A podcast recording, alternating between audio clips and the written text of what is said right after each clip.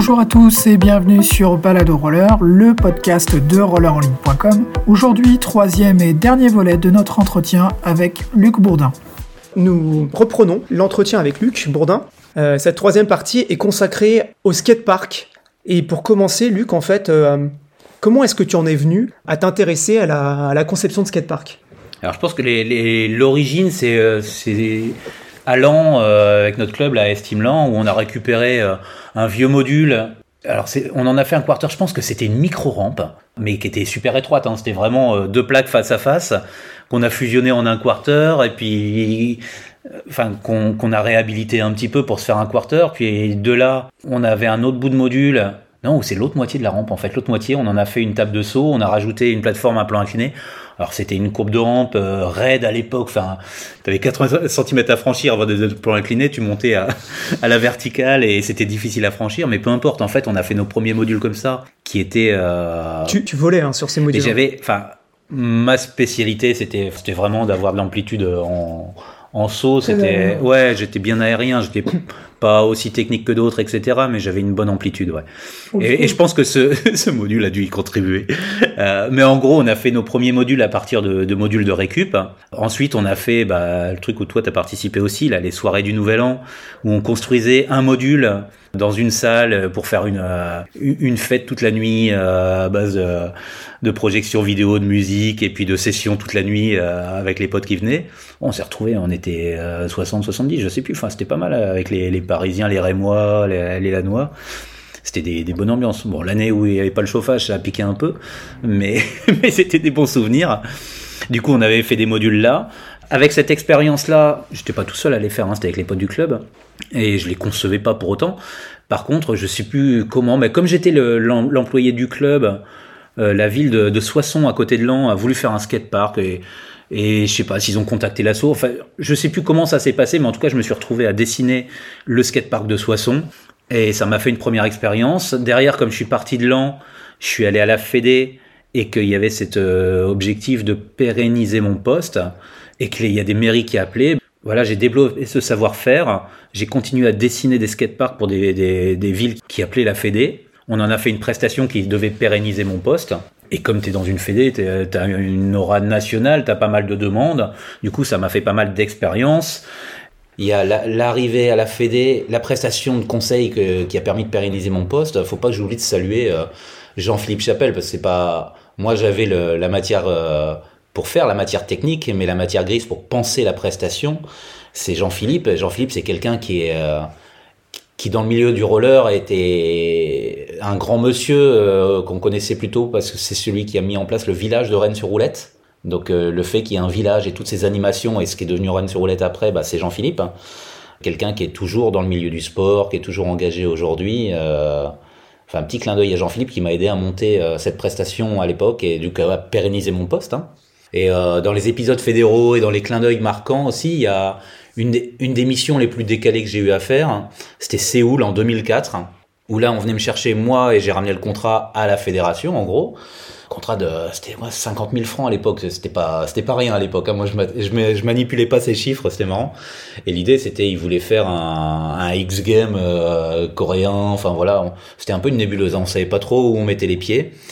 Toujours est-il que ça a ramené un contrat qui a permis d'acheter, bah, pour, à la Fédé, on, a, on s'est payé un appareil photo qui a servi à la fédération, qui a permis de faire plein de clichés, qui ont servi sur sur les compètes derrière et qui ont alimenté Freeride, etc. Donc euh, c'est euh, ça a une histoire tout ça.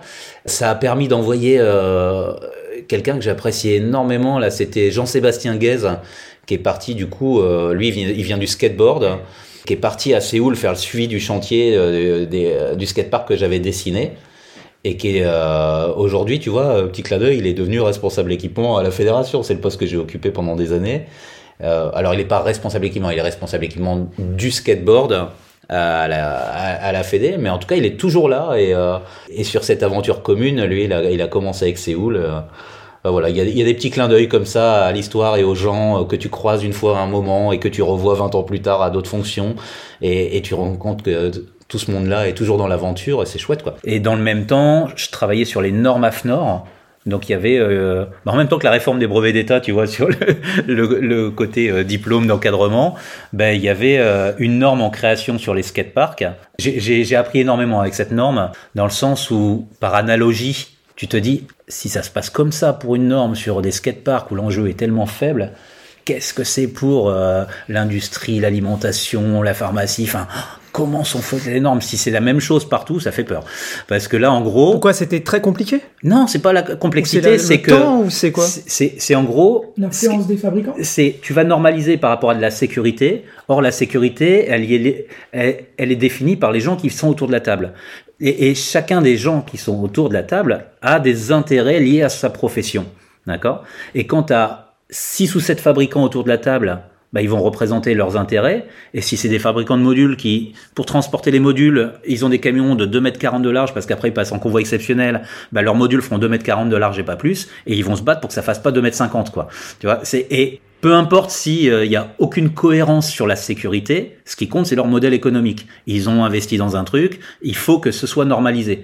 Et ils sont plus nombreux que toi autour de la table, donc ils ont plus de votes que toi. Et c'est comme ça que ça se passe.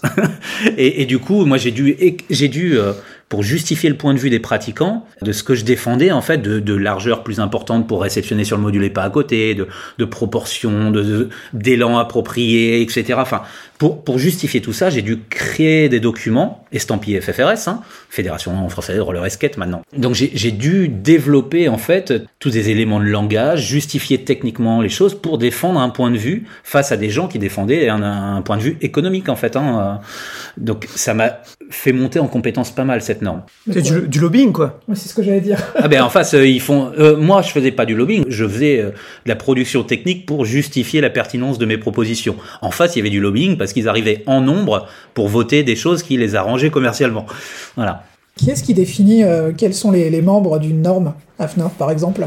Ben, L'AFNOR, en fait ils font un appel à plein de corps de métier, donc c'est ouvert sur le principe, sauf que comme l'inscription est payante viennent ceux qui ont des intérêts dedans. Alors elle est pas payante pour tout le monde. Hein. Quand tu es utilisateur, normalement tu peux euh, tu peux venir, mais tu vas, ça veut dire que tu vas venir à tes frais, à X réunions sur 3-4 ans. Il faut quand même avoir des disponibilités et de l'intérêt pour ça. Donc il y a des gens hein, qui sont venus euh, ponctuellement des assauts, des choses comme ça, mais c'était ponctuel. Ils sont venus à une réunion, deux réunions.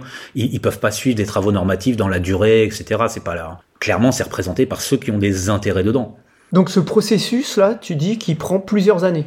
Oui, et, à la fin de l'année, tu as une enquête publique, les gens, tout le monde est, est invité à répondre, mais il faut avoir accès aux, aux enquêtes. Il faut savoir qu'elle existe, l'enquête, pour y répondre. Et il faut être intéressé, puis il faut, faut se taper des documents normatifs euh, qui font plusieurs dizaines de pages et qui sont hyper pointus. Enfin, il faut avoir un intérêt dedans. Tu sais, sais-tu si euh, typiquement les normes sur lesquelles tu as travaillé, elles, ont, elles évoluent ou elles ah, ont déjà évolué? J'ai bossé sur quatre versions. En fait, j'ai fait la norme française, son évolution au bout d'un certain nombre d'années. Tu peux proposer une révision donc là, ça avait été fait. Puis après, il y a eu une norme européenne, les autres pays s'y sont mis, avec les Allemands qui ont pris le lead et qui ont orienté, il faut, voir que la vision allemande des normes, eux, ils ont, les bureaux de contrôle ont libre interprétation des textes. Donc leurs attentes d'une norme n'est pas celle des bureaux français qui, eux, appliquent les textes à la lettre. Et du coup, on se battait sur des, perceptions de l'utilité de la norme, en fait. Voilà, j'ai appris ça. Et tu avais les Anglais qui, qui avaient encore une autre vision du truc. Et il faut concilier des visions de l'usage d'une norme qui sont différentes pour aboutir à un texte cohérent. Enfin, en tout cas, ça a fait évoluer. Ces normes, elles ont permis d'élargir un peu les surfaces, etc. par rapport à ce qu'on avait à l'époque. Ça rendait les modules un peu mieux fonctionnels, mais ça suffit pas. Aujourd'hui, tu peux mettre un module de, de 3 mètres de haut à 2 mètres d'un mur, ça répond aux normes. Tu vois, c'est débile, mais ça fonctionnera pas. Et ça permet toujours d'implanter des choses qui fonctionnent pas. On a des bureaux de contrôle qui venaient des aires de jeu au début, qui ont commencé à se spécialiser, qui savent mieux de quoi ils parlent aujourd'hui. Mais tout ça, ça a mis du temps. Et du coup, il y a eu plein d'aberrations quand même. Euh. Mais la norme a quand même tiré le marché vers le haut, dans le sens où un, un skatepark à l'époque valait un tiers du prix de trois ans après la norme, quoi. Donc ça a fait monter le, prix d'achat parce qu'on arrêtait de vendre des trucs sous-dimensionnés. Enfin, on arrêtait. Il y avait moins de choses sous-dimensionnées qui ont été vendues pour pouvoir respecter la norme. Ça allait dans le bon sens techniquement. Ça n'a pas trop bridé la conception. On a pu, malgré les textes, être assez libre de créer. Donc, c'était pas un, truc trop contraignant ça a attiré le marché vers le haut. Donc à la fin, j'en étais plutôt content quand même. Mais euh, quand tu vois comment ça se passe, j'ai retravaillé récemment sur la norme Pump Track. Euh, donc là, c'est une norme spec. C'est, en fait, c'est un guide de bonne pratique plus qu'une norme. Hein. Mais là, tu retravailles À quel titre Au titre de ta société non, ou Oui, au titre de ma société. Là, du coup, j'ai sur l'équipement, si tu veux, il y a eu le passé associatif où j'ai fait mes premiers essais. Il y a eu l'arrivée à la Fédé où j'ai pérennisé mon poste en proposant ça. Ça m'a fait connaître les normes et le travail sur ce qu'est une norme. Ça m'a fait travailler avec la commission de freestyle sur la réglementation, puis avec la Fédé sur enfin, la réglementation équipement. C'est-à-dire définir des règles qui font que l'équipement est susceptible de permettre l'expression d'un niveau de pratique en compétition, permettre aux pratiquants de s'exprimer et de les comparer. Donc ça, c'est les règles de classement fédéraux, avec euh, niveau euh, départemental, régional, national, avec l'idée que plus tu montes en niveau, plus tu as un champ d'expression de, tes compétences important, et plus il faut d'équipements appropriés à ça. Donc euh, tu as des surfaces qui évoluent, tu as des, des dimensions de modules qui évoluent, etc.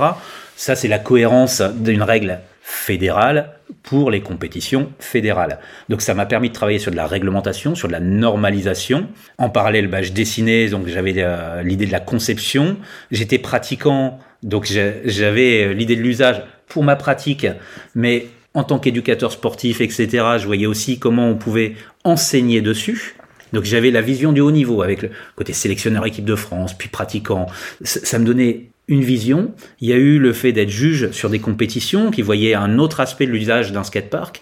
Il y a eu l'effet d'être organisateur d'événements, qui m'a donné encore une autre vision. Tout ça réuni fait que quand je quitte la Fédé après 19 euh, ans euh, passé là-dessus, oh, J'oublie même l'instruction des demandes de subventions au titre de la fédération. Toutes ces visions-là complémentaires m'ont permis à la sortie de la Fédé bah, de monter ma boîte avec une connaissance euh, transversale de tout ce qui est lié au skatepark, sauf la compétence de maître d'œuvre. C'est-à-dire à un moment euh, d'aller définir l'équipement dans son intégralité, le transformer en marché public, aller suivre un chantier. Et du coup, quand je me suis lancé, j'ai commencé en micro-entreprise. Je faisais plus de l'assistance à maîtrise d'ouvrage. Donc j'assistais les collectivités, j'étais pas responsable, je leur donnais du conseil.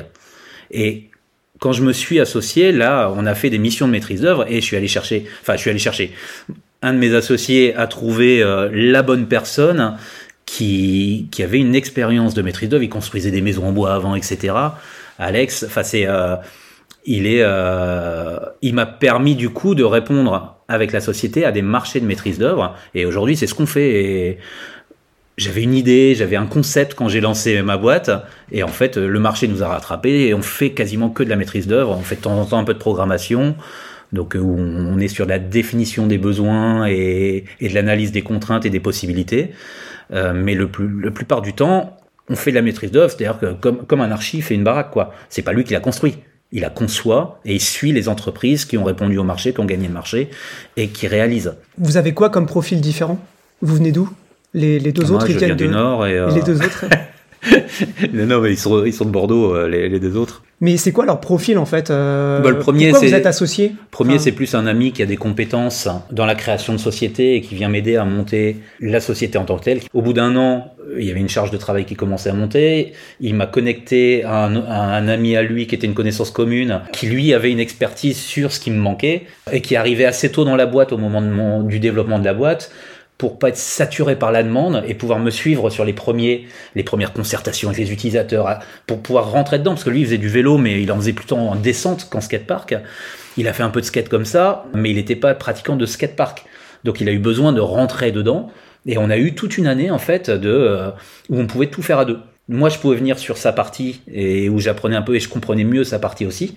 Et lui, il venait sur la mienne euh, et, c'est arrivé au bon moment en fait. Et c'est arrivé à un moment, c'était avant les élections municipales, donc où il y avait beaucoup de demandes de collectivités sur euh, pour faire des skateparks. En gros, faire un équipement euh, qui plaise aux jeunes en fin de mandat, etc., qui se fasse assez rapidement. Donc on a bénéficié de cette euh, hausse de la demande au moment où on lançait la société, ce qui a permis d'avoir pas mal de références d'entrée de gagner des marchés parce qu'il faut les gagner et sans référence c'est difficile.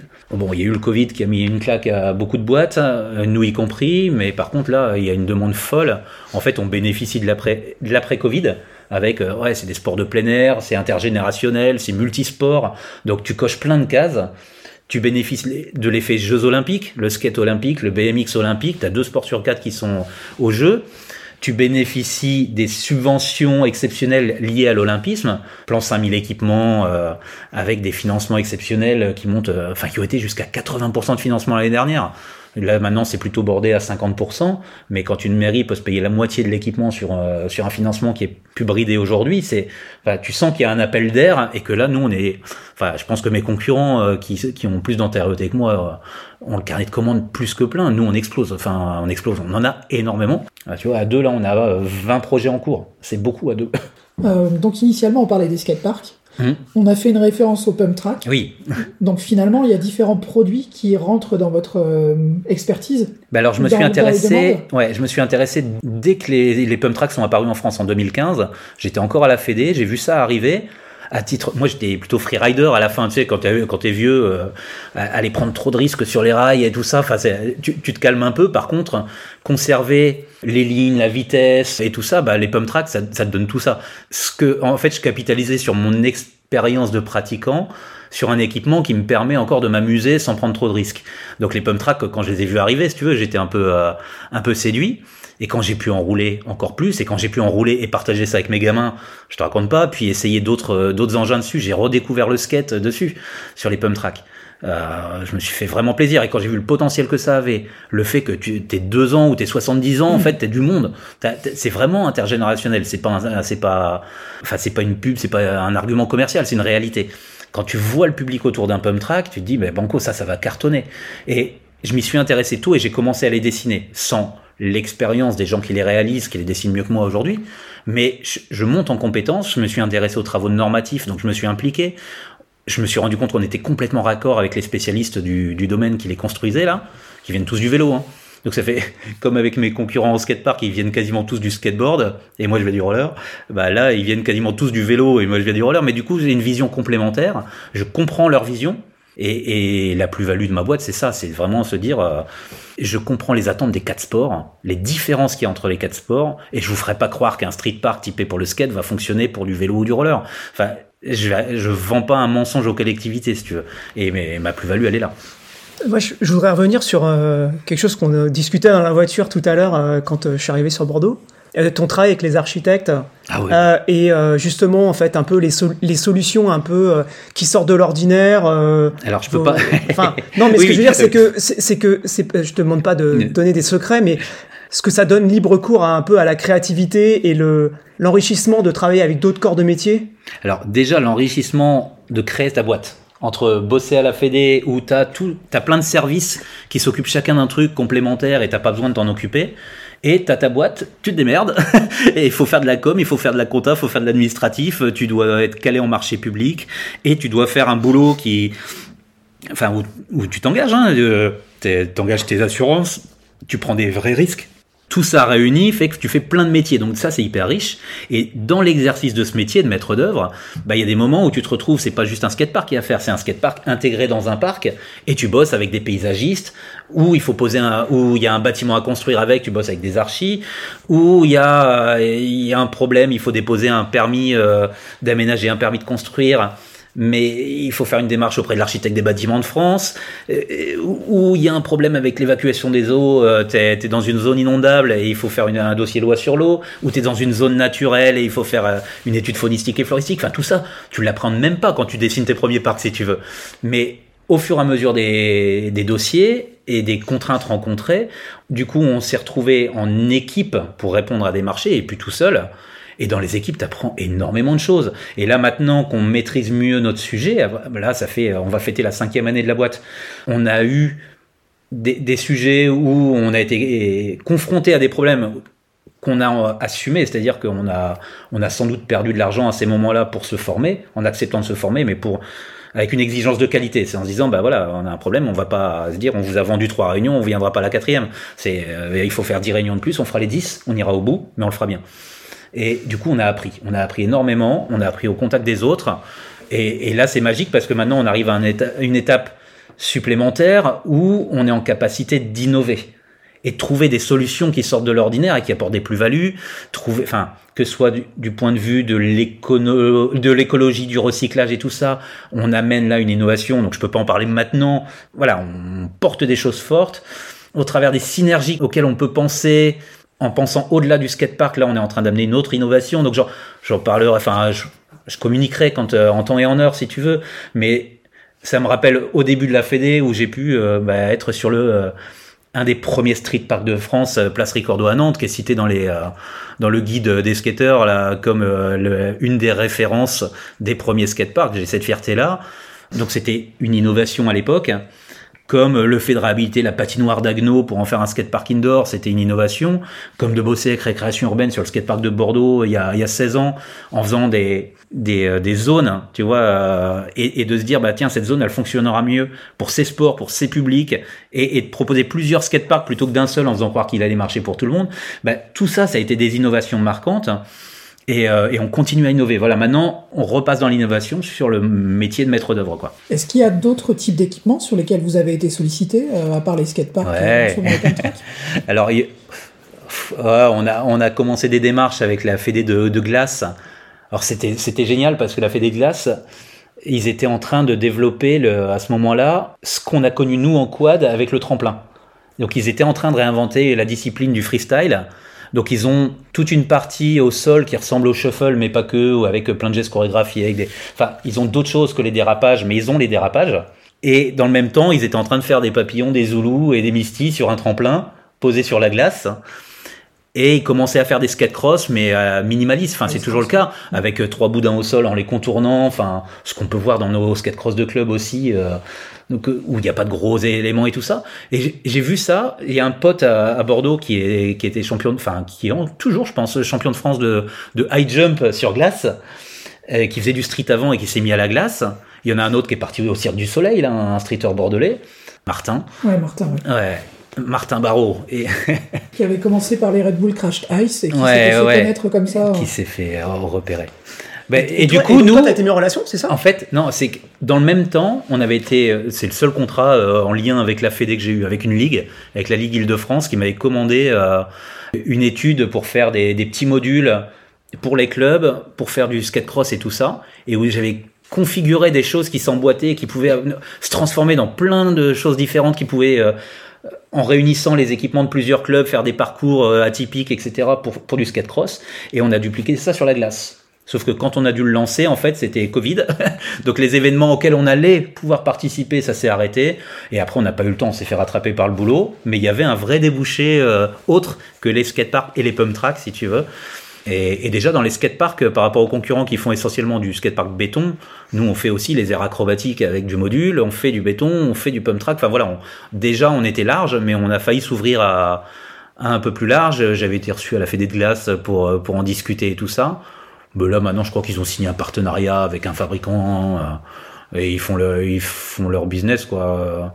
Et nous, on n'a pas le temps. Là, on n'a pas le temps de le développer. Et à la fin de ces trois épisodes-là, on comprend à quel point, en fait, tu as eu un profil atypique et que finalement, tu es peut-être la seule personne du roller à avoir eu un parcours aussi 360. Est-ce qu'il y a d'autres gens qui ont, qui, ont, qui ont, eu un parcours euh, oh, aussi tu complet? d'autres choses. Tu trouvais d'autres 360 que le mien.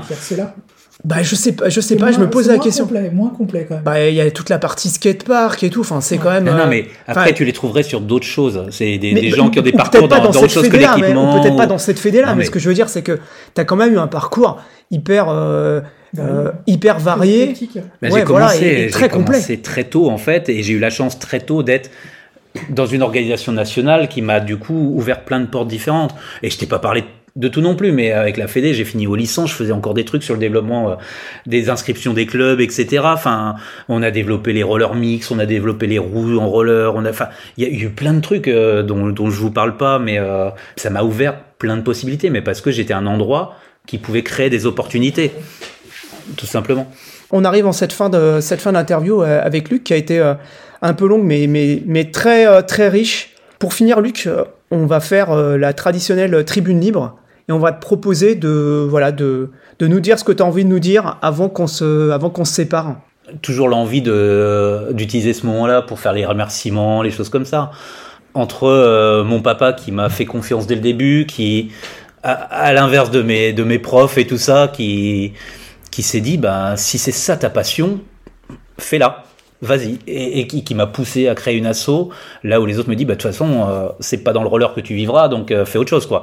Donc, déjà, le côté, la confiance d'un père qui m'a, et qui m'a accompagné dans, dans tout ça et la confiance dans le parcours de tous ces gens que j'ai rencontrés. Enfin Gérald Mathieu euh, le premier tu vois qui m'a accompagné à créer l'assaut et qui a été président de la CNR, qui m'a accompagné jusqu'au national pour créer le truc alors qu'il vient pas du roller lui.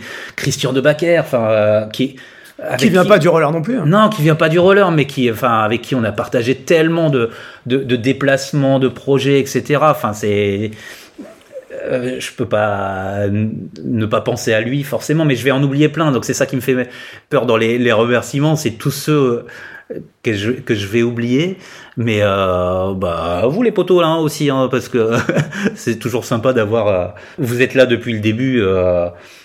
Euh, parler de nos sports, de nos passions et tout ça, c'est les vôtres aussi. Mais en attendant, euh, les gens qui s'investissent, qui passent leur temps sans rémunération pour, euh, bah, pour partager la passion, c'est, heureusement que vous êtes là, quoi. Euh, c'est cool. Après, ça aura l'audience que ça aura.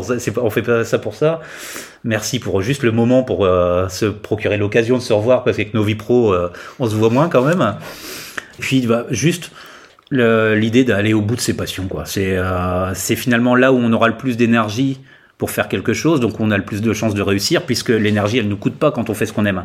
Donc euh, c'est aller au bout d'une démarche, même si elle paraît insensée à un moment ou, irréaliste, en fait, c'est, c'est s'ouvrir des opportunités et, et pas lâcher le morceau, parce que quand on fait ce qu'on aime, euh, il y a des chances que le boulot n'apparaisse pas comme un travail et et que du coup on perce quoi. voilà. Ça fait une très belle conclusion. Euh, Luc, on te remercie pour le, temps que tu as passé. Là, on va frôler les 1h50 sur l'enregistrement, mais bon, euh, ce sera divisé en trois. Euh, chaque partie a vraiment un, intérêt particulier. Donc, on voulait te remercier. Ah, c'est moi qui vous remercie. Et on va te convier à une prochaine interview, donc l'interview qu'on va faire prochainement avec Camille, yes. l'ancien gestionnaire d'un shop de Bordeaux. Euh, qui est aussi un, ami et qui est dans le coin. Et moi, je vous confie, convie à une petite session euh, pump track demain, demain pour fêter tout ça. Demain, une petite session à cadeau Jacques. Yes. À bientôt.